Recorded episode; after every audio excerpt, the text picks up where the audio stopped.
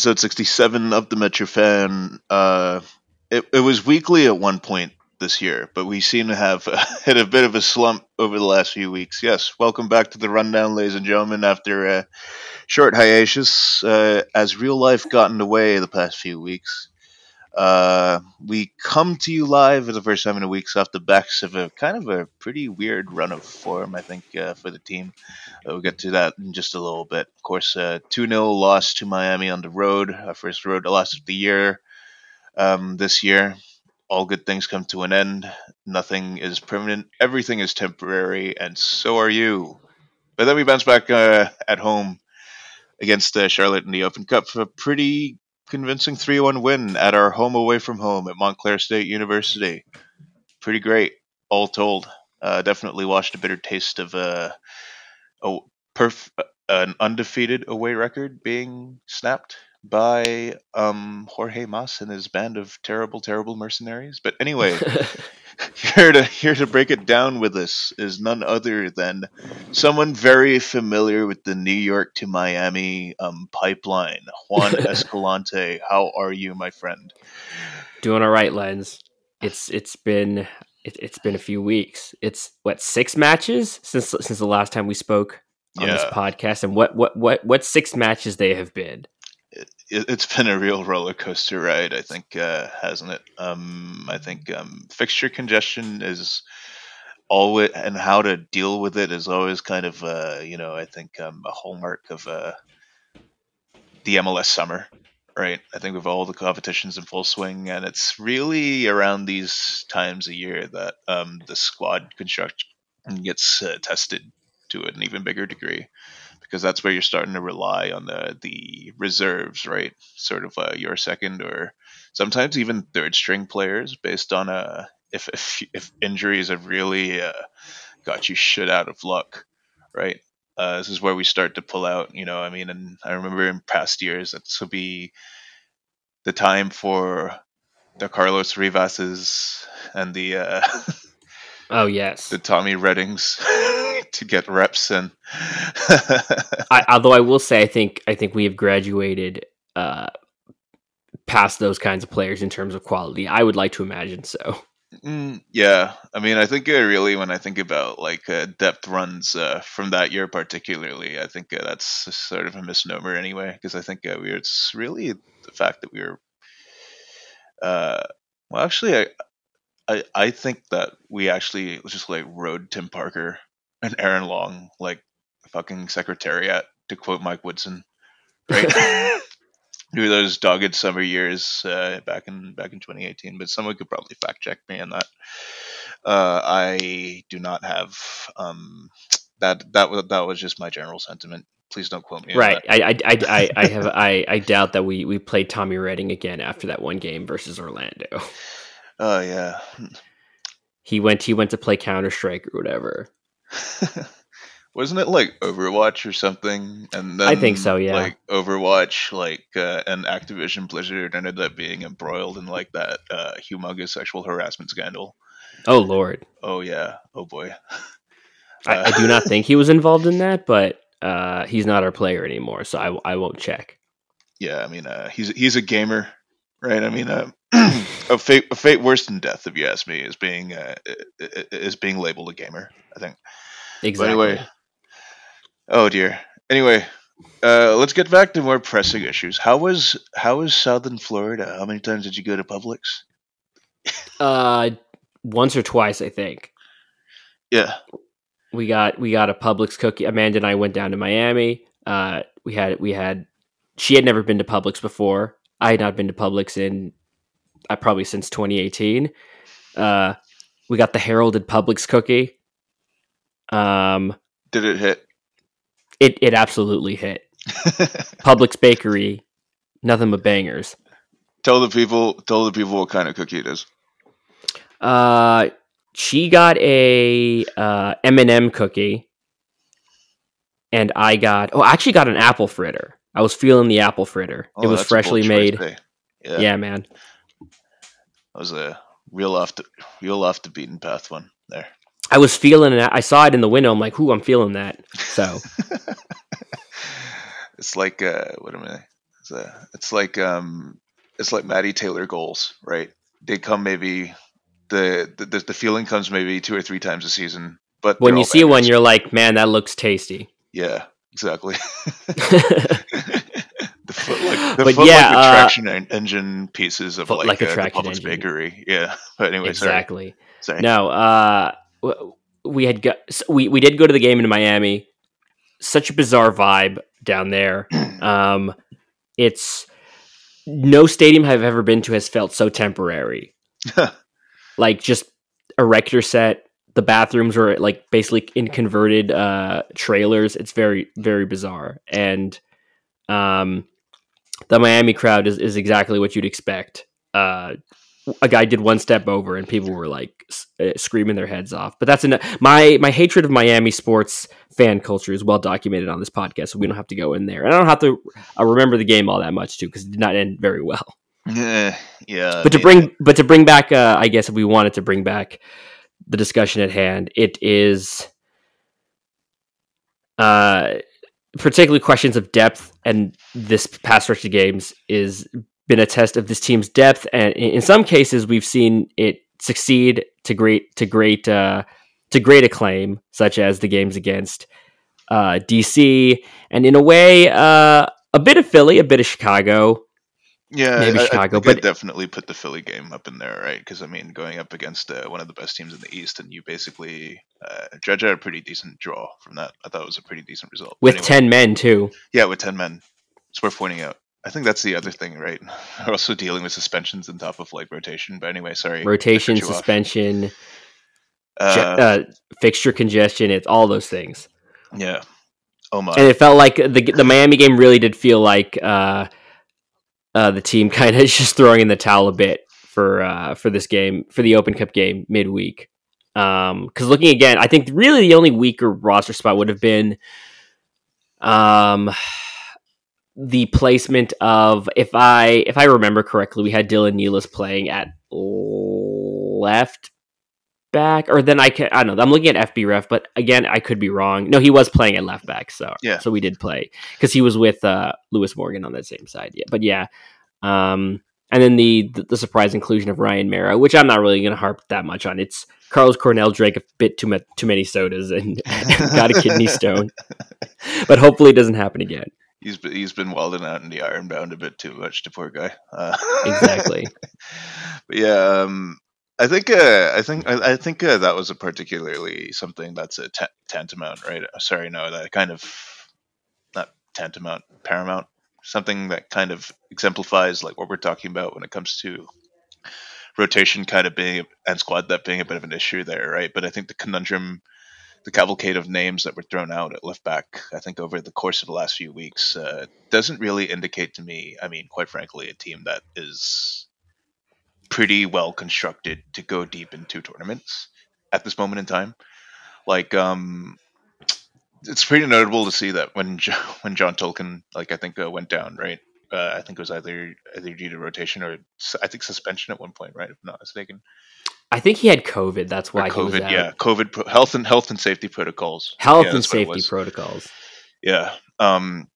Oh, and the same goes for Klimala too when he was out. Yeah, and uh, basically, I mean, I think uh, if, if, I'm not mistaken, I think uh, various names that were thrown out included, I think Dylan Nealis, and I think even at one Jason Pendant, and I think even at one point uh, Cameron Harper was tried out there at left back. Uh, uh yes, which was which I think or left back, know, or at least uh, uh, as a wing back position. Jason Pendant definitely came in as uh as an option replacing uh, Nealis in that game against Miami. Yeah, and and I think uh, you know, I mean, it's it's one of those things that like kind of exemplifies that to me, right? I mean, I think uh, um, rotation and the lack of, I think, options, I think at certain positions on the roster have kind of cost us. But um, uh, in this stretch over the last uh, few weeks or so, but I still think um, like I'm not as concerned about the fullback depth as much as I am about our options in the center of the pitch, right? And I think right. Um, in recent weeks, you could probably say that uh, teams have had a bit more luck going up against us uh, right down the middle, right? Just partially because I think um, we are not deploying our a we're not deploying a first choice midfield axis every game in Frankie Amaya and Dru Yearwood, and b when we do, they're not going to be as fresh, right? Simply because of the fact that there's a lot of um, because of the because of the congested nature of our schedule, right? And the fact that like I think uh, the weather's warming up again, so um, you gotta you gotta account for the fact that I think guys are to tire out a bit more easily uh, nowadays. Um, of course, I can't really um, definitively say what the weather feels like because obviously I'm not there, but it does factor in a little bit. I mean, I think the sluggishness you saw in Miami could partially be due to the fact that like a guy's kind of wilted in the heat a little bit, but also the fact that I think, um, as we mentioned, right, squad rotation and the fact that we're throwing out a bunch of names that aren't quite familiar with. Uh, the nature of how they should be playing, right? Like especially at like left back is uh, one key example. Well, also I think uh, the fact that I think uh, the midfield's not as fresh, right? I mean, uh, it definitely results in more porous midfield performances, right? And I think uh, the Miami game was kind of a culmination of that with uh, just how much of a non presence they kind of felt, right? I mean, like the first 10 or 15 minutes, uh, they displayed a lot of intent and drive, but then that just kind of disappeared as the game carried on, and everybody just kind of tired down, right? I mean, uh, and I think uh, that kind of transfers over to I think this trend that we've been seeing of a lot more silly goals kind of being conceded, right? And I think um, it's partially because we just aren't as tight for these reasons, right? Uh, we're relying on players being played out there. Um, being played in unnatural positions, right? Which means they're not going to be as positionally aware all the time. And on top of that, like uh, I I think um, we've lost the uh, bit of the compactness that was like a hallmark. I think uh, in the center of the pitch. I think for most of the early run of the season, right? I think uh, we aren't we we didn't quite do a good job of winning uh, second balls as much. I think over the last in Miami in particular, and as a result of that, they were kind of having they're, they're just kind of having, you know, kind of having their way with that. We weren't quite we didn't quite bring that intensity. Yeah, I would also say that like it's over these past few games. If we looked at say maybe the game against Philly, definitely against the game in Chicago, and I would say in the in the game against Miami too, where we we're seeing the effects of not being able to capitalize on early chances. Yeah. If you look at like the, like the shot log according to FBref, like if I remember, and like just from what I remember, it's like we had we were generating enough chances up until I think the 20 first 20 23 minutes up until like the the shot that uh, Klimala had and then Miami scores off a deflected goal. Like really, if you look at the xG on that goal, like it, it was like negative because it's not exactly like rare. It was deflected. Meara was screened on. He didn't see it and it kind of just bobbled in. Um, and I think that game would have looked much different had Klimala finished that chance. But like, as much as people want to get on him, his back about that particular one, sure he should have done better there. He should have put that away. But like, that was one of one of two clear cut chances we had all game long. That yeah. and I think the ha- and the shot that um that I think Amaya had uh, around the middle of the second half. Like, and I think that, that that's what bites us ultimately. Like, it doesn't feel like we're a team that, if we're not generating a bunch of chances, and this obvious, this this sounds obvious now that it's coming out of my face. Like, if we fail to, to create that many chances, we have less chances to score goals.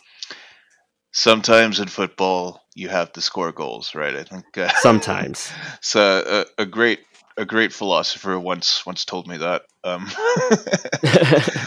yeah, and I think that I mean I, mean I think it's absolutely fair to kind of bring that up, you know, and I think uh, you know it's it's one of those like perception things once again, right? I mean, like yeah, we, we, we need to do better with the chances that we do get. I mean, that's the hallmark clinical teams, but sometimes the volume still isn't quite there yet we seem to. But but when we talk about Charlotte in a bit, I do think uh, we can rectify it. We, we we can make claims as to say of uh, what happens when we do actually generate those volumes of chances. But uh, to, to yeah, then tie it back to uh, what we saw before the Open Cup game. I mean, I think uh, that's been the question, right? And I think anybody we kind of felt this over the away run of away wins to a degree where um basically we knew that our away form wasn't going to carry us forever right and i think this is uh, especially stings because i mean of all the games at home that we dropped as a result of wasted chances right I mean, like at home, these as past few home games as well, right? You could definitely say that we had enough come our way where we could have bagged a result. I mean, especially that fucking game against Chicago that ended like fucking 3 3 for whatever reason, you know, like. yeah. Yeah, on one like, hand, I'm glad they didn't lose that. I was convinced that they were going to lose that game, and they didn't, which is great. But uh, we could have been 2 0 up after 20 minutes, probably. We could. I could have had. I have PTSD watching the scoreline after that game. I'm not gonna.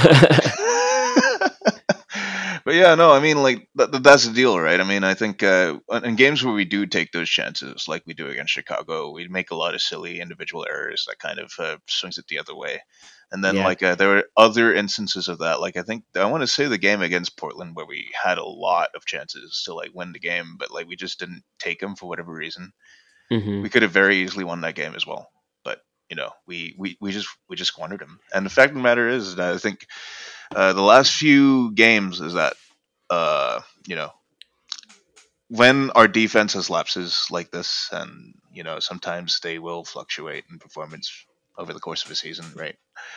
Uh, and the offense doesn't quite pick up their end of the bargain by converting whatever comes their way, right? This is what happens this is generally what happens, right? Sometimes the results will stop going your way. You're not going to be carried by your away form forever. Yeah. And uh, if you can't capitalize on these at home, especially, right, that's when you start to slip down the table. I mean, this is going to be one of the tougher parts of the schedule, I think, in terms of like uh, rotation and congestion. But that doesn't take away from the fact that these were very beatable teams that we played, right? Um, that we played at home right. over this stretch, and I don't think uh, it really you can really make too many excuses for that, right? Because I think if we seriously want to consider ourselves good, right, and I do think that this team has a lot of a pretty decent case to be considered, at least like a top three team in the East this year, right? These are the right. We're still like top three in terms of like uh, no, no, it's like these are the types of wins that you need to bag. Basically, exactly. what I'm trying to say. These are the teams yeah. that you should be beating at home. But yeah, like you exactly. said, we are still top three in terms of I think goals conceded and expected goals, goals conceded, against, right? expected so. goals, expected goals against. It's all those things. Yeah. Yeah, which I mean, it indicates to me that it's, uh, you know, I mean, um, we're still a very tight defensive team. It's just that we've made some silly mistakes over the past uh, couple of weeks that have kind of cost us, and they've kind of hit more just simply because we aren't. We still couldn't get. We still can't get over that hump at Red Bull Arena. We've technically won at home now, but we we uh yes we, we we we still haven't um won at Red Bull Arena, shall we say, right? And that's kind of where we need to start picking things up a little bit. Uh, yeah, I think uh, that's that's sort of where I'm at for this. Uh, yeah, hopefully, hopefully, uh, we have our first away loss out of the way and our technically first home win out of the way. Hopefully, yeah. we can start rolling tomorrow. Inshallah. Pretty cool that we managed to exercise the ghosts of uh, no, no home wins right at the most haunted city in New Jersey. Exactly. Like playing at MSU.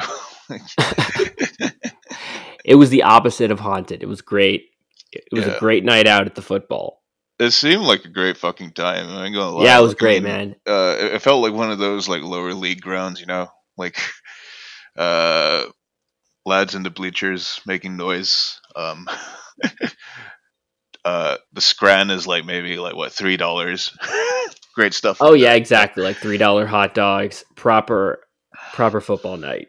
Yeah, I mean, I will say that. I mean, like, uh, what is it? Uh, the, the the main takeaway from the game at MSU is that, like, uh, and and this is where I'm gonna kind of shit on the uh, game day experience at Red Bull Arena is that you don't need all those stupid bells and whistles. I think, right? That they have apparently um, pervaded um, the game day experience at Red Bull Arena nowadays. Like, I don't know why the fuck you need like some host telling the crowd to make some noise and like engage the crowd like it's a fucking basketball game. But I mean, like, this is the kind of hokey ass shit that like uh, caused me to seek out the, the this kind of hokey ass shit that I kind of hate about it.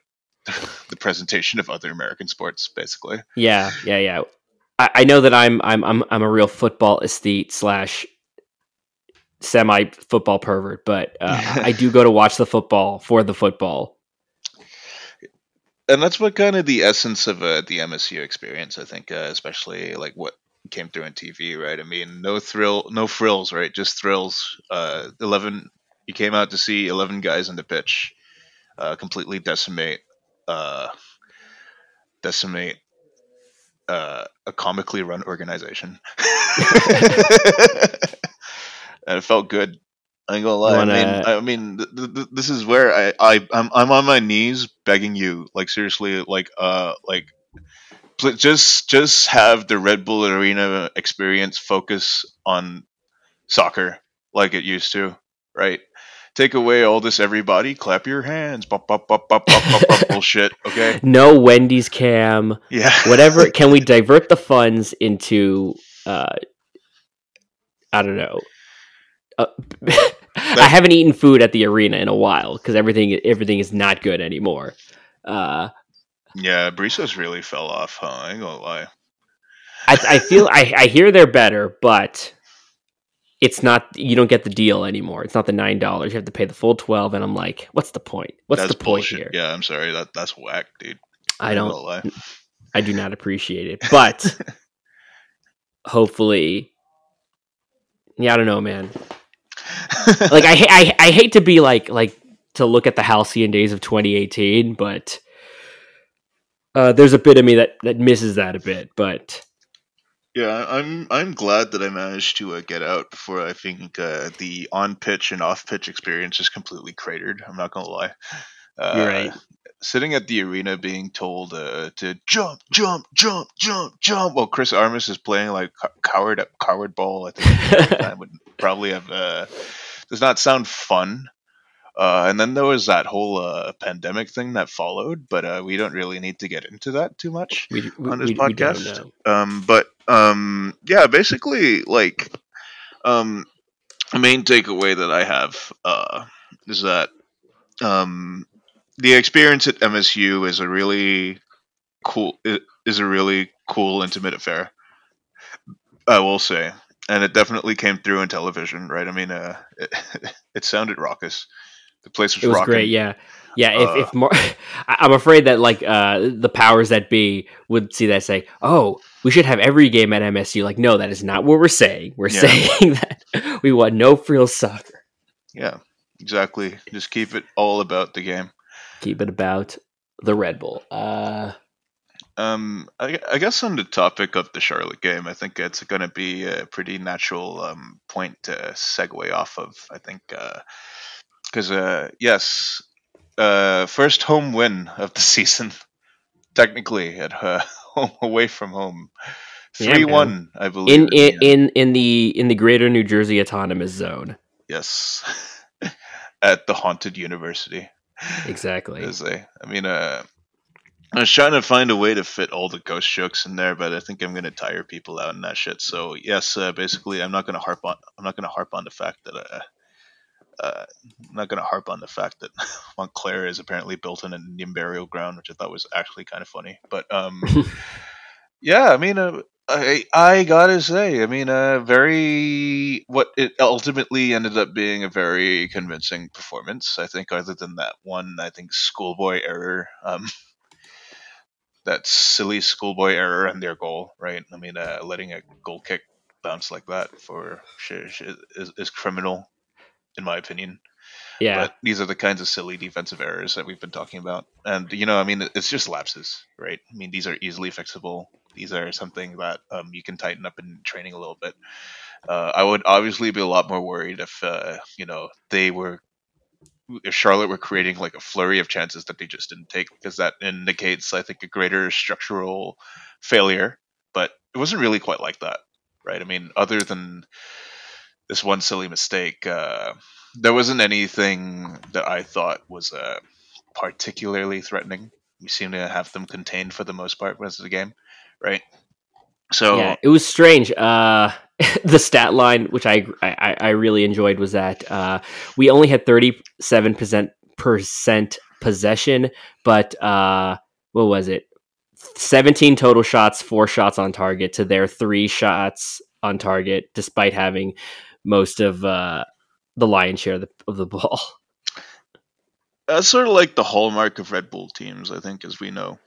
Red Bull teams playing against uh, Charlotte, which is trying to do their weird reheated tiki taka budget Pep Guardiola bullshit with their coach. I don't know. They even have like a dollar store brand Guardiola as like their manager. Or something. So Exactly. Aldi Pep or whatever. Spaniard. Yeah.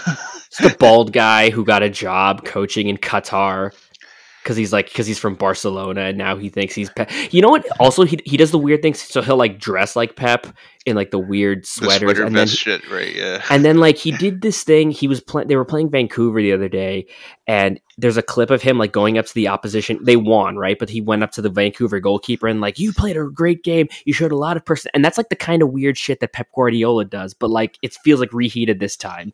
Yeah, I, I really don't get how it is that Spain manages to like uh, produce so many bald bald managers, I guess. I don't get the only good bald managers from Spain.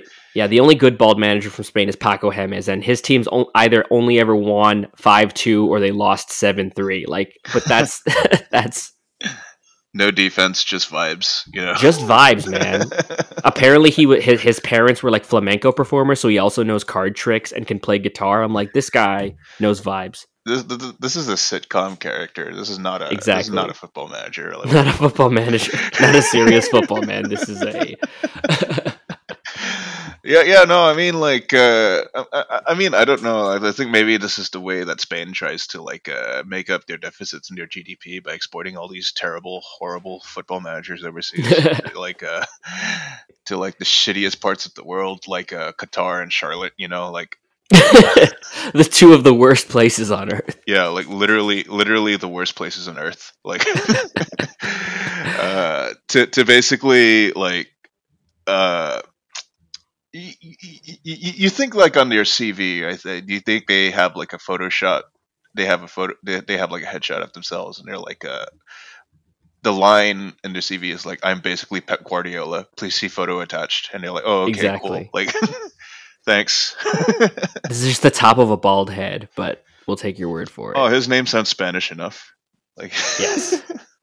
anyway, uh, yeah. So these are the types of teams that we generally match up against well as well, right? I mean, I think uh, it's been pretty well established in the meta now that pressing soccer tends to do its best work against uh, teams that like to play more possession intensive sets because of the way that it kind of smothers uh, the sm- it smothers a team that tries to build out their back their defenders right uh, and I think uh, this is kind of what happened here, especially on that third goal, which was uh, kind of kind of wild. Basically, what happened, right? I think uh, the third goal late in stoppage time, I think exemplified that, right? Uh, I think what was it, Omir that I think um, doggedly pressed him got that turnover when the goalkeeper passed it to their center back, won it deep, like basically on the edge of the 18 yard box, and then there was a quick cutback to uh, Tom Barlow who just put it away from two yards. No, it was actually uh, that was Luquinhas on that play. Oh, that was Luquinhas. I thought yeah, it was you like know Lemire that triggered the press, and then uh, like, they got to, it to well, somebody th- on the byline who cut it back for Tom Barlow. No, that was that was that, I just know that there was a cutback at some point.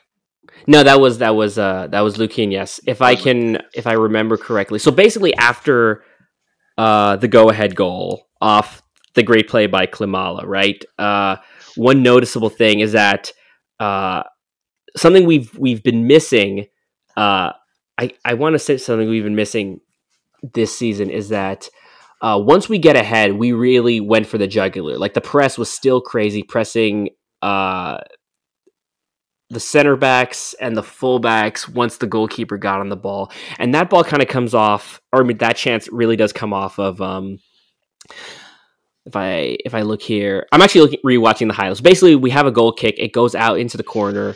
Um, I think it look. Oh, it, it, does look like Omir or somebody wins the header. That could have been uh, Dylan Nealis. The ball goes out into the corner. Their fullback or their center back is trying to clear it, but then Luquinhas is pressing him, gets on his ass, and then wins the ball, squares it to to Barlow. But yeah, like that's that's ninety in the ninety second minute. Like we haven't been able to do that this season. Um, and I guess even if, if we outside of this game and at some of the other games, I think if, in, if we look at the game against Chicago, um, the goal that Harper scored, the goal that Klimala scored, um, the goal, this goal particularly with Dylan, uh, the Dylan Nealis two one goal and the goal with Tom Barlow is just like. Uh, I think you said it earlier. It's just like generating those chances where we get a guy who can get to the byline and square it across the face of goal. Yeah, and and, and, and especially the one against Chicago, right? Like the ease with which we were able to do that. It's like how like it's that simple. How do we not? How are we not able to do that all the time? Yeah, uh, I think uh, I think we're starting to see a bit more of that. Of like I think uh, the, a couple key I think developments in attack over the past couple of years, right? I mean, I think we talk a lot about how once again in the form of Luquinhas, you have somebody who can uh, play these these raking balls right behind uh, behind the opponent's uh, defensive line, right? Mm-hmm. Or through balls basically to people streaking into space. They're surging in there. But also, I think what you can't take away over the last uh, couple games, right, is the effect that Omir Fernandez has had as well on uh, opening up space for Patrick Klimala, right, to kind mm-hmm. of run into and uh, hunt space, basically. And I think uh, the un- one of the understated parts of Omir's game, right, is his is his secondary running, right? Yeah, like his ability to carve out space by like drawing defenders with really well timed runs into the box. And I think part of the reason why you're starting to see Klimala get a greater degree of open looks in front of goal, right, is because you have someone peeling off, creating that space for him, right? And then on top of that, you talk about how uh, you know I think his, he's this he's a really he's very good at retaining the ball as well in the attacking third, right? He yeah. always kind of a, in the right place to either be available for pass and recycle like a quick bit of possession, right, in the attacking third. Yeah. Um, it's these little things, you know. I I, I think uh, you know he's not going to be. I think sort of he's not going to be the. Um, he's not going to be the star of the show, right? He's right. not going to be. He's a great uh, compan like uh. He's like Scottie Pippen, basically. Right to to Luquinhas is Jordan or something yeah. like that. Klimala's Jordan is Scottie Pippen, and I guess Luquinhas is uh. I don't know. I, I, Steve Kerr, like I don't know. no, I I think uh, uh, yeah, something like that, something like that. I mean, I like know. he's obviously not Dennis Rodman, but you know, like right. or is is wait is uh would Luquinhas be Magic Johnson in this case? I'm trying to think of what. Uh, uh, I think it'd probably be like the Golden State Warriors, and I'm sorry to invoke that name, right? But I think sorry, but... would be Draymond Green, and then Klimala would probably be Klimala would be like Klay Thompson or something, and that Maybe, yeah. that makes Luquinhas Steph Curry. So yeah, I mean, right. I think that kind of makes a bit more sense. Or Kevin right. Durant if you're so inclined, but fuck that shit. If you're so inclined. No, it, no. Uh, Frankie Amaya would be would be Kevin Durant because he he's on Twitter during a game. yeah, moment, Ball don't lie. The, the moment Amaya gets busted for having burner accounts, like defending himself, that's when we really know we've crossed the event horizon. Like we have our own Kevin Durant, without question, uh, the funniest NBA controversy of like the 2010s, like the Kevin right. Durant burners. Fuck you know, man. Like seriously. Yeah. But I guess if we want to go back, right, like uh having Luquinhas and Omir Fernandez on the field has like you said that like Omir Fernandez can keep the ball, he can sort of recycle possession. Um, and so he doesn't necessarily have to do what Luquinhas does, which is sort of more of that driving type of dribbling that Luquinhas will do to get into space, uh, to play those balls out wide or whatever. Yeah. Or to even take shots. It's just like it's it's it's a it, it's it's coming out. Yeah, I don't know. You know me. I'm a big fan of Omir Fernandez. Yeah, no, no, no. no. I know what you mean. I mean, like it's basically his role in the team is is to his role in the team is to create space for others, basically, and like his right. role in the offense is to peel off and create at space, right? Is what we were talking about when we were talking about two striker formations, like I think in the beginning of the year, where you had the kind of movement where somebody would either run to your, bo- your post to carve out space, I think on the edge of the 18, Yeah. or you'd have you, you know classic near uh, one attacks near post, one goes far post, stuff like that, Right. giving two options in the box to pass into from somebody who's cutting into the byline.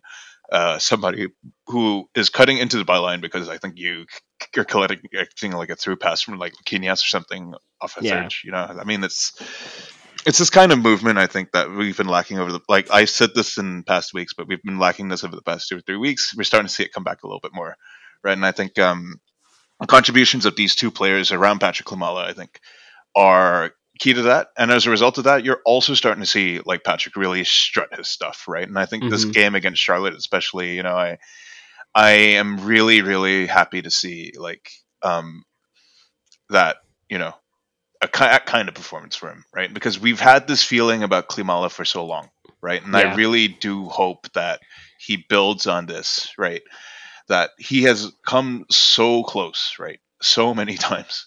He catches a lot of flack because like he has the tenacity to like take the kinds of chances that nobody else in the team is even capable of like furnishing for themselves right? Mhm. Just hasn't really, it doesn't really um, come off all the time. But this time against Charlotte, where he is sort of like in his groove, right? He's free to go hunt space in the channels. He's free to uh, run in behind defenders, right? Uh, and get the ball played in in front of him to space, right? Mhm. And then you start to see like what a terror he can be when he gets to run at people.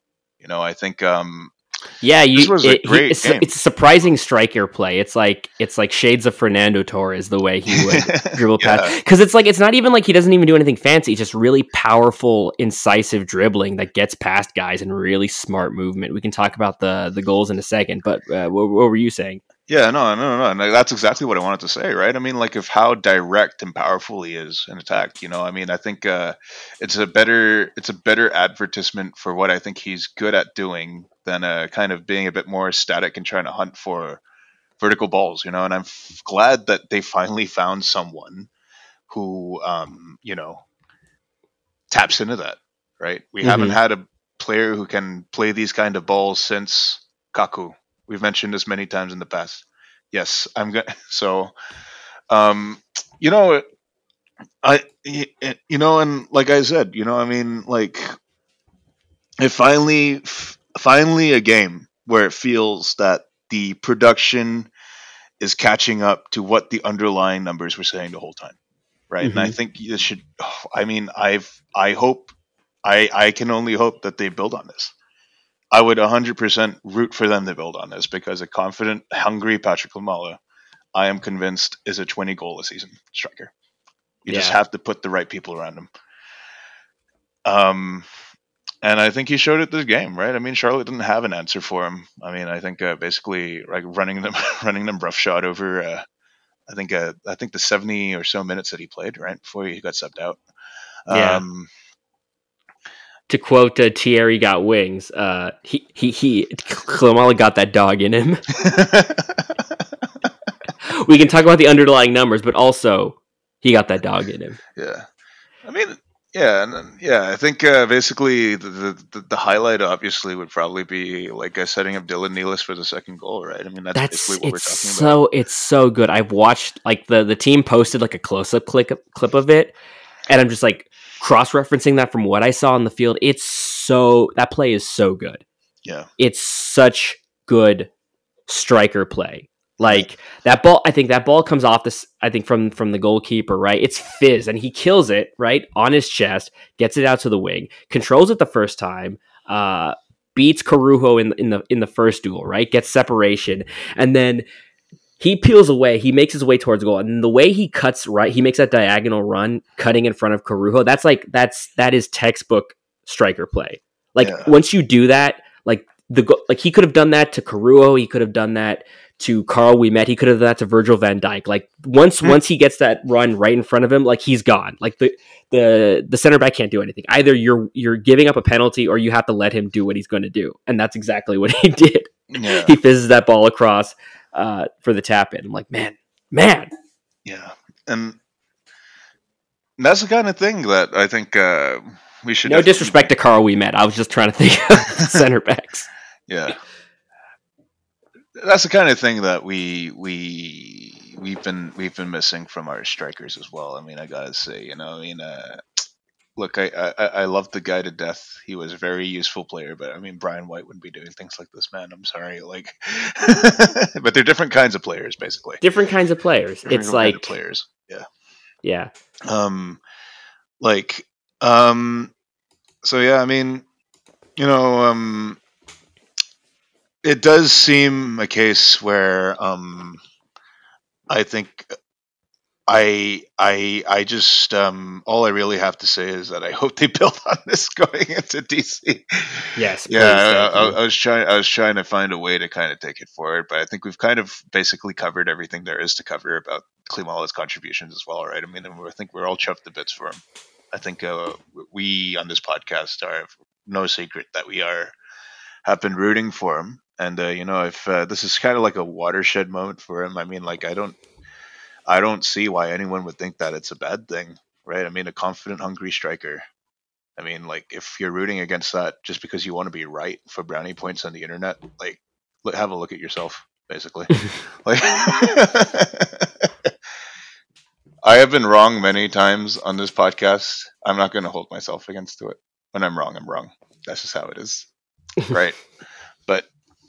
yeah, um, seriously, I, I I I will never root against our players just so that I can be right online. That's ridiculous. right. That being said,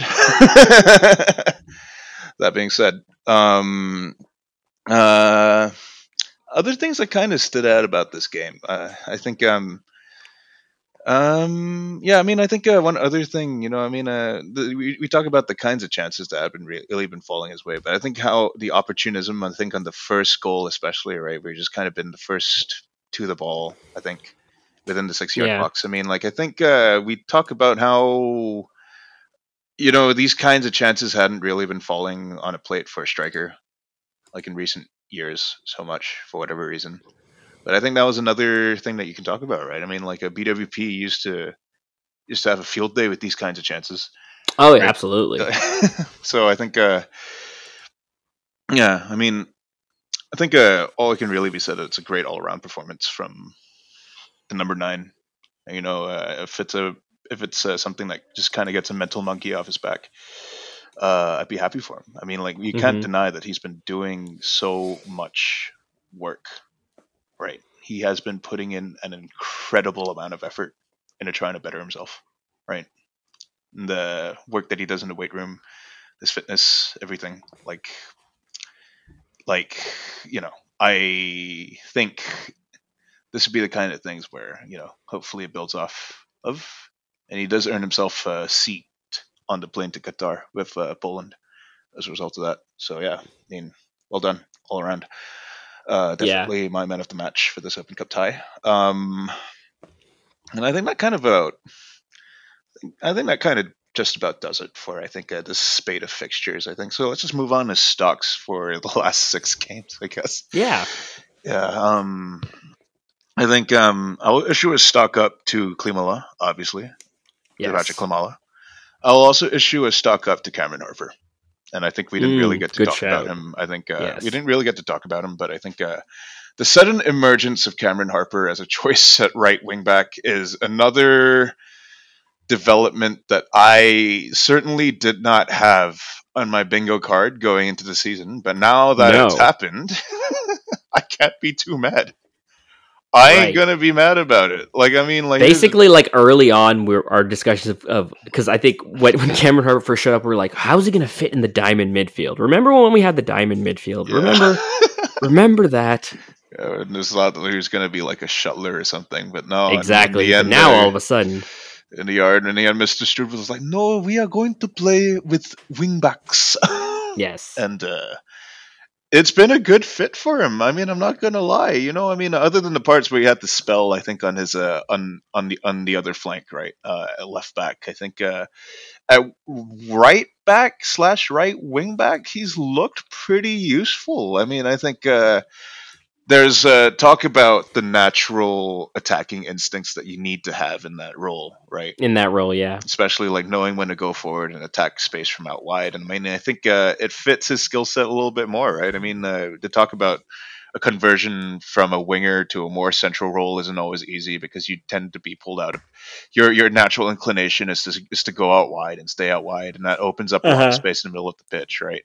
But the right wing back role and how we were talking about how this role particularly is probably the most uh, width oriented role in the whole team setup right now right? Uh, he he's just allowed to hug the touchline and make direct runs a little bit more right? I mean uh, we kind of see from the way that he's played that he is a very kind of a straight line player right? And he runs very direct into space. And when he seizes that opportunity to run into he just takes it right? It's Right. more what you'd expect of a traditional winger playing out there, right wing back, so long as they can do the defensive work. And you know, for the for what it's worth, I mean, like he hasn't looked like a liability on the defensive side of things so far. I mean, like he's uh, you know pinching in pretty well. Maybe, yeah, you know, I think um that was it, it, it's been promising basically. Uh, we have, yeah, it's been promising. Like uh, when we when we when we signed, Yeah, we've said earlier that like like we talk about those chances of of getting to the byline and cutting that ball across. Like that's that seems like exactly his game. And really, it was just a matter of how do we position on him on the field uh, to enable him to just do that. And I think the difference between I guess I don't know. This is so. Lewis Morgan has been pissing me off these past few weeks because I think I think he's a good player. Not, but it just feels like there's a weird way of like how do we shoehorn him into the lineup? Is he a 10? Do we play him as a wing back? Do we have him? And it doesn't feel like he is. He can't dribble quite like Luquinhas because he's not as. His dribbling is not as zigzaggy as Luquinhas. His dribbling is a little more straight line. yeah, Um, but if we're talking about like that kind of like straight line dribbling, Cameron Harper is probably better at that, where he can like approach a guy and then beat him with his pace. But then even then, it's like he. I saw like there was a chance early on in the Miami game where he's just like where Morgan is just like he's like strolling with the ball, but he beats like six defenders on that. I'm like, and I'm like, like dude, where is that? That's sick. yeah. Um, He's he's a he's a real land of contrasts. This he's Lewis a land of Morgan. contrast, but I can't, I can't honestly. Just to go back to the Chicago game, Morgan, Harper, Klimala, all of our goal scorers are ex Celtic players. So uh, for it's a grand old team to play for, both uh, the Red Bull and and and Celtic Celtic Football Club. You're talking about champions of Scotland, uh, Celtic Football Club, and basically all I'm hearing here is that we need to. All right, if you had 47-38 as the moment in the episode where we make a J League reference, congratulations, Bingo, bango. because we should sign Reo Hatate. Yes. Yes. Reo Hatate. Um, I mean, I think Kyogo Furuhashi is probably destined for greater things. So I think, uh, Yes, Daizen Maeda maybe, but Mm, yeah, I don't know. I'm not. I'm still not really quite sold on him of a Not him? Okay. boys. Uh, but you for know. an immediate need, let's get Reo Reo in the team. Reo Hatate. Yeah. Yes. yeah. Um. So I think. Um. Yeah. I mean, I think uh, to, to kind of go back to your point, I think. Uh, you know, I think. That's the that's the weird thing about Lewis Morgan for me. Um, I do where I, I think partially it's because I think uh, it just seems that the ball's tighter at the feet of Cameron Harper. You know what I mean? Like there are guys who kind of look like uh, they have uh, the ball kind of on a string a little bit, and I think uh, Mhm. it just seems a bit tighter with Cameron Harper. I'm not really sure why. I think Lewis Morgan's like a you'd compare Lewis Morgan to like a freight train, right? Yeah, like maybe. he needs a Or you know, finish. you know what it is. Also, it's like it's like if you think about the goals he scored this year, it's not like him dribble off dribbling moves. It's more of him like just reacting to the ball and hitting it first time because he just has such great technique and he can just hit it first time. He hits it and get it where it needs to go. And that- Yeah, that's so- why I'm convinced that like he's actually better in that like sort of central advanced role, right, where he can kind of Mm, play off of uh, where he where where he he's free to kind of like just hunt space. I think, you know, and, Yeah. uh, or even up. like his best attacking moves is not is him like I think we've said it before, but him like drifting on the on the on the on the wings and sort of the ball shuffling out to him running into space. Yeah. Um, which I think I think you mentioned it earlier is that like, that's a thing that we're trying to do more now of is just, like raking that ball across to the winger. Yeah. Um, yeah, it just hasn't really been quite been uh, was it right. it hasn't been pulling off uh, with any regularity unfortunately but yeah, yeah, it I feels mean, like when the when the game when the game slows down, it hurts Morgan in the way that it wouldn't hurt a guy like Luquinhas. yeah or or Harper who can kind of create a little bit off the dribble consistently Yeah. right I think uh, that, that- that that's the main difference I think it maybe be a Yeah. case where Morgan suits more open games and uh, I think Cameron Harper is in a case where if you need somebody who uh, is going to create from I think up against a tighter defensive line, right? A deeper defensive block. Yeah, might- that kind of stuff might be the issue. You just kind of need somebody who's capable of creating off the dribble, I think, and will take advantage of defenders allowing them like time and space on the ball from like a starting from a from a start standing stopping position. hmm Maybe that's where I'm at. But cut a long story short, I have been pretty pleased with what I've seen from Cameron Harper. I did not have that as a development going into the season. Mm-hmm. Uh, I hope it continues. I hope we continue to get some pretty good looks at him. Uh, other stock up, I will probably. Hmm, I, I think. Uh, hmm, I think. Uh, yeah, I'm probably. Gonna, yeah, Omir Fernandez. I think definitely deserves one. I Mhm. mean, I think. Uh, We've been giving a lot of props to Luquinhas, I think, in the past few weeks. But I mean, uh, like I said at the top of the episode, you cannot deny the the little things that Omir adds to make the whole thing click, right? I mean, this is uh, the glue guy in the attacking zone, basically. He's like I said, he's not going to be the star at the show. He's not going to be a guy who carries you basically through his uh, by, by, by scoring like bags of goals, bucket bucket loads of goals. But he is going to be a guy you put on the field to make everybody else shine that little bit more, right? And those players are valuable, right? The unsung heroes of the team, right? Like, uh, no doubt, in terms of being able to make the whole thing work, I think you definitely need to give him his flowers for that, right? Ever since uh, he kind of came out of nowhere after being buried on the bench for most of 2020 and most of 2019 to be Mhm. reintroduced to team in this fashion, and uh, you know he he's hit the ground running ever since, right? And I think you really got to give him his props for that. Like he's really seized his chances. Mm, stock downs. Mm, oh, have stuck down to Cristian Casseres Jr. I just don't think uh, his. Uh, I don't know. I'm I'm just really not sold on his uh, positioning ability. He just always. He still just doesn't really seem like. Uh, I I- can relitigate this at length, but I'm not going to. I think you you kind of already know my reasons for that. Uh, they amount to the fact that he's a square peg in a round hole, and like nothing about him has convinced me that he really grasps the positional tenets of uh, where we need to be.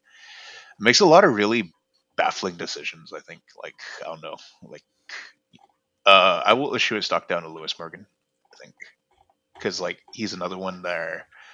I think uh, now that there have been other um, options emerging on the team, I think uh, this continue the continued inability to find a role and space for him continues to be a bit of a question mark, and I think especially for you know, I mean uh, the the scrutiny is going to be intensified no matter what the reason. I think partially because of the uh, price tag that he came with.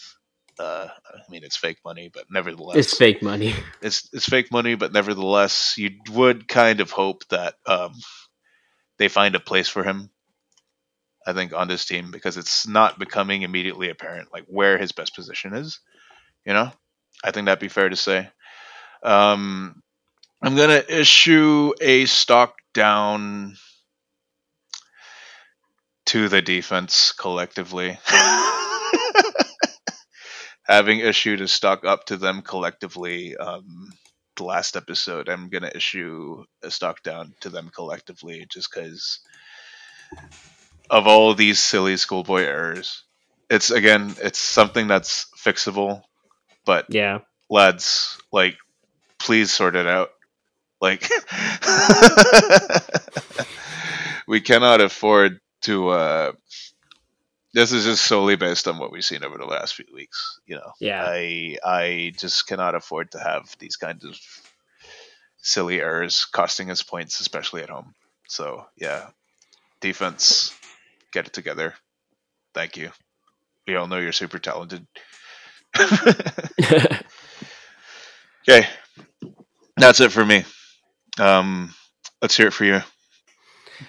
Uh, agree with the stocks up. I think I've mentioned Dylan Nealis here before, and I think part of the issue was that I would go. It would be like when we were recording every week, it'd be like game to game. Sometimes you'd have a good game, sometimes you'd have a bad game. But now that we've we have six games to look back to chew on, yeah. we are seeing a player that we've mentioned before that uh, this is sort of he was still acclimating himself to the speed at which this team plays, and we are seeing a player that has uh, that is able to play more confidently in this system. Um, at the very least, of taking uh, at playing at that right wing back spot and sort of playing uh, a little more on the front foot, a little more braver, taking a little a few more risks, trying to beat guys, trying to overlap a little bit more. Um, there were a few moments where he's like he got past the guy, fizzed that ball across. Um, I mean, he did score a goal too. Uh, uh, he does seem like to, he that he collects yellow cards, which might be an issue, but uh, aggression is good as long as he's not, you know, killing dudes. But or maybe maybe we need him to kill dudes. But anyway, Dylan Nealis, uh, you know, uh, keep up the good work. I know he, if, if you listen to this podcast, I don't know. Um, is is there that I think I agree with the rest of the stock ups. Um, let me see. Uh, and stock stocks down. Or you know what? You know, I feel like giving a stock up to Tom Barlow just a little bit. just for I just noticed the stat. I think Tom Barlow. Probably one of the things we say about Tom Barlow is the guy grinds, the guy works hard, the guy he's always running. Yeah. Tom Barlow, I think, actually leads the league in pressures per ninety for strikers. Yeah, I mean, I think that's kind of like the call, the the hallmark of his game at this point, right? It's like uh, right getting sent on to be the defensive closer. Exactly, but like it's harangue. quite impressive that like he's his his um. Let me see. His he has thirty like almost 30 and a half uh, defensive pressures per ninety, and that's like double the average. Yeah, I mean, I think that's his value to the team, right? Is that he's going right. to continue to harangue tired legs, basically. I mean, like this yeah. kind of be our equivalent of throwing on Park Ji Sung. I think like about halfway through the second half, just so that he can exactly. go run roughshod against like uh, you know really. This is the same role that Alex Muyl used to play, basically, right? The guy who you throw on because you know he's an absolute terror in the press. He'll never stop running. He'll never stop harassing defenders.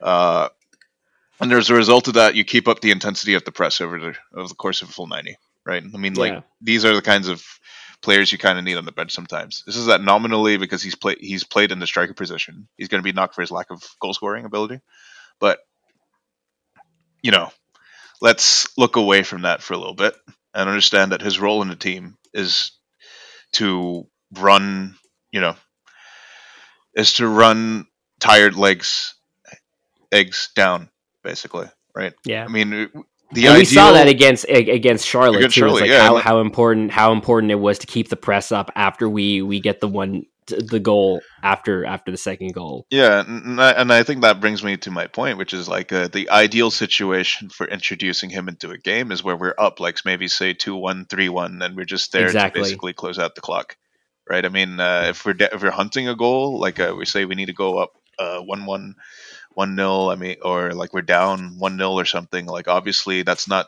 an ideal situation for him to be mm-hmm. introduced into the game. But unfortunately, due to the way that the roster was constructed and the way that the team played over the last two or three years, these are mostly the situations that he found himself being introduced in. Right, and I think that was a giant failing on behalf of uh, everybody who is at management at the club. Yeah, to be putting players in these kinds of situations. But now that's yeah. starting to change a little bit, right? And we're talking about guys who are now being put into more better positions to utilize their skill sets and better positions to succeed. Yeah. I mean, I think that that's basically um, we're starting to see more of, especially in the case of Tom Barlow, right? Now he's deployed, now he's utilized. He's not being sent in to chase goals anymore. He's just being sent in to be like Tom. We just need 15 minutes out of you where you just beat the shit out of tired defenders, take advantage of the lapses, generate those turnovers, and maybe we can be able to bag two or three more, right? Mm-hmm. I mean, that's that's ideal. I mean, that's a certainly more ideal uh, use of his skill set. But anyway, uh, back to oh, you. you know who you know who I think who also gets a stock up just for the sake of I think people, not just myself, I think other people have noticed in this game because of this game against Charlotte because of the the, the, the compact and intimate nature of, of MSU. People are, are finally noticing just how shithouse of a player Tom Edwards is. just, just like we we've seen it before, but just he is man. The guy is the guy. He's a cheeky bastard, and sometimes you need that. He's a he's the chippy lad in Sunday League. Right, like someone someone said uh, someone was saying that like he was going to take a throw in, and there were some kids uh, going like "fuck this ref, fuck this ref," and like Tom like Edwards like had turned had to turn around just to, just because he was cracking up. or we also had we have uh, we had a corner late in the game, and obviously we were just trying to kill the game off, and it was Edwards and and Dylan Nealis on the corner and uh, it was you know one of those things where like you just roll the ball and then like you just kind of keep the ball in the corner, right? But uh, I think he he he passes a little to Nealis. Nealis hits it back, and then as soon as Edwards is on the ball, D- uh, Dylan Nealis like basically screens the defender so that he could just run into him and win the foul. just amazing! Wow, just incredible. It was beautiful. It was beautiful. beautiful. Yeah. Anyway, um, well, I guess uh, Daniel Edelman deserves an honorable mention because. Oh yeah, you're right. I forgot he is he is tidy, man. Yeah, very very smart player. I mean, I think I'd probably want to see more reps for him than Cristian Casseres Jr. at this point. Maybe, yeah. but, but yeah, it was noticeable not just like keeping possession, but like when he needed to, he could progress the ball forward, which is like a quick dribble. Like obviously this is a small sample size, but I liked what I saw. Like he's yeah, tidy. Exactly. It's it's it's it's tasty, right? I mean, I think uh, we talk about Yearwood and Amaya being able to drive the ball from deep, right? But I think progressive dribbles from a deeper position, I think, are going to be called upon a lot more in this uh, tactical setup, especially. And I think Edelman probably provides that more than what than I mean Casseres does. I mean, uh, at this point, maybe yeah. Uh, I, don't I don't, know. but yeah, basically all I'm trying to say is that I think a Daniel Edelman probably deserves a pretty cl- uh, deserves more consistent looks. I think off the bench. I think at the very least, or um, at least in a role uh, des- deserves more minutes at MLS level. I'll just put it that way. Yeah, I just want to see what he has at this point, as opposed to like kind of, I don't know, the other options. The other options. Yeah. We're still not at full strength at the midfield, right? I don't think, but I mean, like uh, Carmona hasn't really been. The, Wiki the, the, hasn't come back hasn't, yet. He hasn't come Reyes was on the field today, but like Fletcher is still out with a knock. Yeah. Uh, that, that that'll probably uh, yeah I mean it's probably gonna be a shot in the arm but we haven't really missed them too much either I right. say. So it's uh, not, but it's always good to have. It's always good to have these players. Yeah I was gonna say. Especially if I think uh, international international soccer coming back Oh yeah, yeah, but but let's close out your stocks first. Uh, is, no, I think that's it. I think I don't I don't necessarily have a. I think you already mentioned uh, Lewis Morgan for the stock down. I think uh, I think I think we're pretty good. Yeah, I think uh, yeah, I think that's where we are for that. So um, yeah, pretty good go. We look ahead to DC United. I think this weekend. Um, look ahead as in the sense that I know that we're playing them. I don't really have anything to say about our opposition as you know by now. Uh, instead, I want to focus on uh, team developments, and I think we've mentioned uh, a few interesting ones. I think uh, going into uh, this weekend, I think as you mentioned, uh, we f- saw Andres Reyes in a training top, so that's that's a good sign. He is yeah. a very very good player. Um, J- Jones fractures, I understand, can be kind of tricky ones to to manage because uh, it really depends on how well they heal. But it does seem that he's on track for now. Um, knock on wood. knock on wood. Uh, right. Yeah, but it does seem like uh, he's uh, fitting the timeline that was prescribed, and I do think that that's going to be key for defensive reinforcements, especially. Um, don't take that as a knock against Aaron Long and Sean Nealis, though, because I think they've really been doing a good job of holding down the fort in the meantime. And uh, yeah, you know, uh, considering that we have other defensive, I mean, uh, the other defensive pieces around him that circumstantially slot in next to him, and Dylan Nealis and uh, Tom Edwards as well. I mean, I think they've also done a really good job spelling whenever we uh, go out in three man backline formations. So. Mm-hmm. you know, I think uh, it's going to make an already pretty good unit stronger, right? Because I think once Reyes got over, uh, once the hullabaloo over uh, his uh, his debut blew over, he managed to prove himself to be a pretty damn good player, right? In Yeah. terms of how many, in terms of his aerial prowess, especially. Um, it was nice to see that he he stopped being a foul machine, basically. but it, Right. got to say, it was a very memorable um, first appearance for the club, to say the least.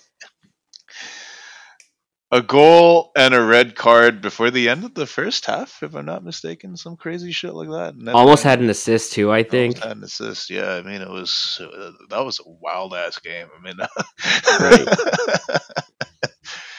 but but yeah, like I said, you know, I'm I'm, glad that he built on it, and uh, you know, the the the the knee jerk reactions saying that he wasn't like cut out for this team were eventually silenced. hmm I'm sorry. I mean, like, I don't want to. I don't want to turn this into the episode where I address all my enemies online, but some of some of the so the, the discourse sometimes can be a bit bizarre, but we know this at this point. Um, not a fit for the system. Suck my ass. Like, fuck you. Anyway, um, oh boy. anyway, um, let's see. Um, I think the other the other thing is is that I think uh, we mentioned that we still aren't at full strength in midfield. Right? I mean, uh, Caden Clark continues to be a, a mystery. But anyway, like if he's really so unhappy with his playing time, he's probably going to continue to be a non-factor. So whatever. Yeah, Uh, he was there. He was there at MSU running around, but I don't remember the last time he played. But at this point, I don't care. whatever. Yeah. I don't- I don't At this care. point, I don't care. Like Wikelman, Carmona, I think uh, slowly being, I don't know, slowly, slowly, slowly being brought back into the fold. Uh, we'll see what happens there. Um, I think, um, yeah, I mean, still kind of uh, dubious as to what's going on with Ashley Fletcher. Uh, we are coming up around the halfway mark, I think, of his. Uh, sorry, we're going coming around the halfway mark of the season, and his loan expires. Was it in June or is it July? I can't remember. It was one of those. Uh, I want to say it's July, probably. Yeah, so uh, the, the the clock is ticking, kind of, and I think this injury, unfortunately, is kind of uh, is kind of uh, you know, kind of thrown a wrench into things, and it's a bit frustrating because I do think he's shown some tidy, some tidiness to his play. It's just unfortunate that like uh, you know, couldn't couldn't build on that because uh, of a random injury. Um, hmm that being said, um, yeah, clock is ticking, so I kind of do hope he gets back onto the field sooner rather than later, so that we can actually. Yeah, I'm curious, is um, because obviously Watford got relegated, and uh, I don't know what kind of ship they're running, if, that, if they would like for, remember that he's on this team. And I imagine that, like, uh, if you like, like the relegation probably means that they're going to be jettisoning some extraneous salary anyway. So Maybe. I mean, like Tom Edwards is back, but he's back. Like basically, Stoke City just loaned him out again. So I could, I could. It's possible that Watford does it again. I don't know. I mean, like, it, like I was going to say that it makes it easy. It, it, it ideally makes a better case for us to say that we want to extend his loan and we'll take on Mhm. his salary. If that's the case. Yeah. Watford can just be like K, because I don't think uh, I don't know if uh, necessarily, but but of course we don't know how he fits into their plans as of Yes, yet. as long as as long as like Watford is not like we, we're gonna take Ed, we're gonna take uh we're gonna take Ashley Fletcher back. Are you interested in Tom Cleverley? Like fuck no, absolutely not. Oh, Would yeah. you like Moussa Sissoko? Like oh gosh, These are guys who were like guys in the Premier League when I was watching a bit more intently in like the early 2010s, and it Yeah. bores me to think that they're still around in some shape. or form. they're still around. The next you're gonna tell me that Papiss Cisse is still a thing. Like He is still playing. He- I know he's still playing, but I'm not sure where he is personally. He's in Turkey. I mean, that's is that really playing though? You got to ask yourself: is, is that a real league? Like, do you really want to count that as high level soccer? I'll tell you, he's still. Oh gosh, I'm looking at the team he's on. He's on the same. You remember? Uh, God, Tyler Boyd. You remember that the New Zealand guy that showed up for the the the uh, the U.S. men's national team and just never played a game again. Yeah, Jesus Christ, dude, that's a that's a Klinsmann special. uh, Joel Pohjanpalo, the the Finnish guy who was at I don't know. Oh my God, Yannick Bolasie is on this team too. Oh jeez, he he. I heard last I heard he was in a relegation battle. I honestly, I, I kind of would take Yannick Bolasie on this team. You, you, okay, you know, I, I mean, I shot on the Red Bull Arena experience earlier today, but if they, they can redeem themselves by giving the uh, by giving the uh, by giving the Iron Mike sequel, we all wanted BWP Yannick Bolasie like live in the stadium. Yes, like, part two, Lords of the Mic. Yeah, featuring uh, with a special verse from our boy AK, who's like the grimiest motherfucker. oh lord. Uh, I, I, so I, guess I guess I, but anyway, yes. Uh, I guess do we want to look ahead to DC or we're we're about over an hour, I think. Look, man. Every time we try to preview our opposition, we only exp- I, I only expose like how how tuned out of the rest of MLS I am right now. So yeah, I don't know. I, I mean, the last time we played them, it was a bunch of kids, and they got smashed. And I don't think they were really that into the team. I don't think we're gonna face a bunch of kids again. Uh, they got that Taxiarchis Fountas guy that was linked to us, and he's apparently been pretty good. But who knows? Yeah, I mean, I mean, I mean, this t- is. I mean, these are the kinds of, like I said, right? These are the kinds of games that we need to be winning at home if we are serious about like trying to be good this year. Also, right? like mean, it's like just beat DC. I feel like yeah, got to do yeah, just like just for the vibes, man. Yeah, like I mean, like you're building on the good vibes of a good cup run, right? Uh, you you technically bag a home win. Uh, it was a very convincing looking performance where you win three one in front of a raucous audience at MSU, right? And now you're coming up against a this is a rival going into a rivalry game against a rival that is kind of limping at the moment. I mean, like they're being coached by uh, what is it? Their interim manager Chad Ashton, right? Yeah they've uh, jettisoned a lot of. Uh, they, they, they seem to be an organization in a lot of flux right now, right? And these are the exactly the kinds of people that you should be fucking beating at home. Exactly. I mean, like, look, I mean, the simple fact of the matter is that, like, uh, you know, eleventh in the league. Yes, Taxi Fountas has been good, but they're still eleventh in the East. Uh, they have an interim manager. They are not particularly firing on all cylinders right now. Right, these are the kinds of teams that you need to beat at home, and that's mm-hmm. basically where I'm at with this game. You you, you just got you just beat DC. Just They're right there DC. for the taking. We cannot yes. afford to drop these points anymore, right? Especially since I think. Um, no, keep going. Yeah, yeah, you cannot afford to drop these points anymore. Basically, you know, and exactly. I. That, that, that, that, that's the only thing I really have to say. I mean, like looking ahead from this game, right? I mean, uh, our stretch uh,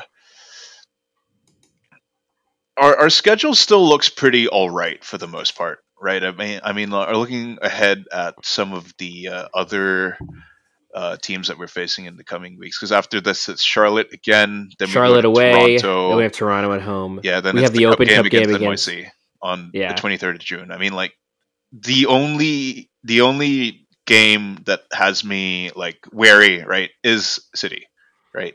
But then we also factor in the fact that we have the international break after this game, right? Uh, so we'll be off for a week and we can reconvene on the 12th of June, which means the, t- the team has, you know, uh, has time to reconvene, catch your breath a little bit, right? But then right from that, I think after after after the uh, Toronto game, the midweek spate continues, right? We have uh, five games, I think, from the Open Cup game uh, we, we, we have midweek games, I think, for the next two weeks until we face Cincinnati on the 10th of July, right? And then after that, it's the it's the Derby away. Uh, basically, like at this point, like there's a long story for me to basically say that um, this is gonna continue to be one of the easier parts of the schedule up until the Open Cup LAFC like back to back spate, right? At the end of June. So I mean like we these are the games that I want to see us pick up points. I want to see us beat these teams convincingly, uh, so that we can a go into international break on a good note, and then two, when the team has a week or so to recharge and recover, we hit the ground running against against Charlotte, and then we take advantage of that basically going forward. So yeah, Yeah. that's where I'm at with that. Sorry, it was kind of a long diatribe, but yeah. No, I think you got it. Uh, I guess in in just so we don't jinx ourselves, uh, uh, we should f- figure out something nice to say about DC. Uh, DC, I would love uh, to eat uh, the, the Chinese takeout in DC. I hear it's very good, and they have mumbo sauce, which I hear is off the chain. Uh, nice thing to say about DC. I think uh, the ribs in House of Cards always looked really nice back when I watched House of Cards. yeah. Oh, I guess I it's it's not DC, but DC adjacent. I've been listening to this band called Turnstile. They're a hardcore band from, I guess, from a town that's halfway between Baltimore and DC. Their new Uh-huh. album Glow On is extremely good. Uh, I don't know. I Having fun time Fugazi listening. are from the DC general area. right, well. Fugazi, Yeah. uh, Minor Threat. Minor Threat, uh, yeah, Bad Brains, yeah. well. yeah. Um, Yeah. I want to say, yeah. I mean, yeah, Fugazi, excellent band. I gotta say, you know, uh, I, uh, uh, let's see, other Henry Rollins, also from DC area. also from the DC area. Yeah, I mean, uh, the DC hardcore scene, as we all know, is a you know pillar pillar of that. Uh, other nice things about DC, I, I don't know, man. Uh, uh, I don't know. It's got really malevolent vibes, dude. I'm not gonna lie. I guess I guess we have to we have to between the district and Washington as as people from there refer to it. yeah. Uh, dude, man. Like, I, I've actually like uh, having been to like actual Washington D.C. and being on the ground. I mean, like, I, I cannot escape. Just how malevolent it all feels, right? Oh all gosh. think tank of all the think tank people you see fluttering around these dimly lit like metro stations and Oh shit. no. But then once you get out the, the the the central civil district, I gotta say it's got some out, pretty cool outcroppings. Right. Uh, so yeah, you know, when you surprisingly the best part, unsurprisingly the best parts of DC are the parts of DC where there is considerably less America. As I don't know if that's uh, paradoxical. no, I think I is, think that yeah. I think that's good. I think you got it. yeah um yeah so yeah uh pretty pretty decent trip as long as you stay away from uh you know uh all the areas where people actually uh probably end up in washington dc for Exactly. Uh, to cut a long story short uh that's that's all that's all the nice stuff i really gotta say about dc um I think that's enough. yeah uh, i can't i can't i can't believe you made us do this I'm just covering our base. I'm trying to cover our bases. I understand, but I'm gonna make you the fall guy for this. Unfortunately, Sure thing. you've you've fallen into my trap, Yugi. Like, if you had 78 minutes as the anime reference uh, on this uh, episode, uh, congratulations, you win this part of the pool because uh, we managed to sneak it in on the way out. Yes, On the way out. right, right when they least expected it. So yes, uh, the game against DC United kicks off. I think at 7 p.m. Correct. tomorrow. Yep. Saturday Saturday night kickoff, right? So yeah. Always the weirdest ones in the schedule for me, but also the ones where it's most socially acceptable to go for post match drinks. So Yeah. you know, I, I I- do appreciate those fixtures. I think. Uh, I don't know if Green Room is still around, but that place is pretty dope. Uh, It's still around. oh, nice, Yes. nice, nice, nice, nice. Yeah, it's been a while since. Uh, so last time I was there, someone played the song from the Shooting Stars meme. Well, I was just well, was At just Green eating- Room? At Green Room, yeah. Well, I was like just sipping on wings and like drinking my whiskey sour, and I was like, Wow. it's like, wow, dude. What a time to be alive. Well, yeah, it was a great time to be alive. But yeah, the vibes are immaculate there. Uh, very good post match chill out spot. So yeah, that's my that's my tip for you guys. Um, yeah. So nothing else really needs to be said for me. Thank you very much, Juan, for your time. You got it. And uh, we'll see you on Saturday for the game against DC United. Like I said, we'll be probably probably hear from us again soon. We are coming up on episode 69 after all, and that's going to be an absolute extravaganza. Yes. Fan TV saying peace, good night, and fuck DC United. Yeah. We're gonna play football, football, football, all around the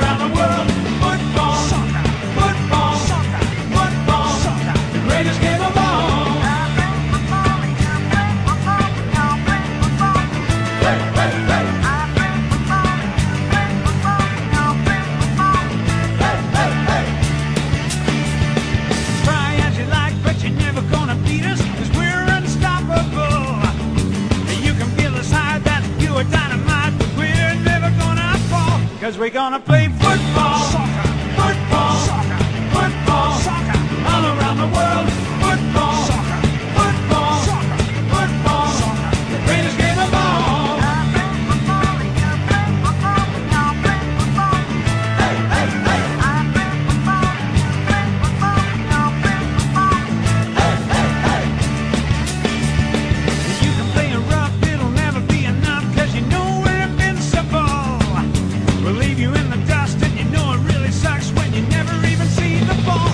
talking about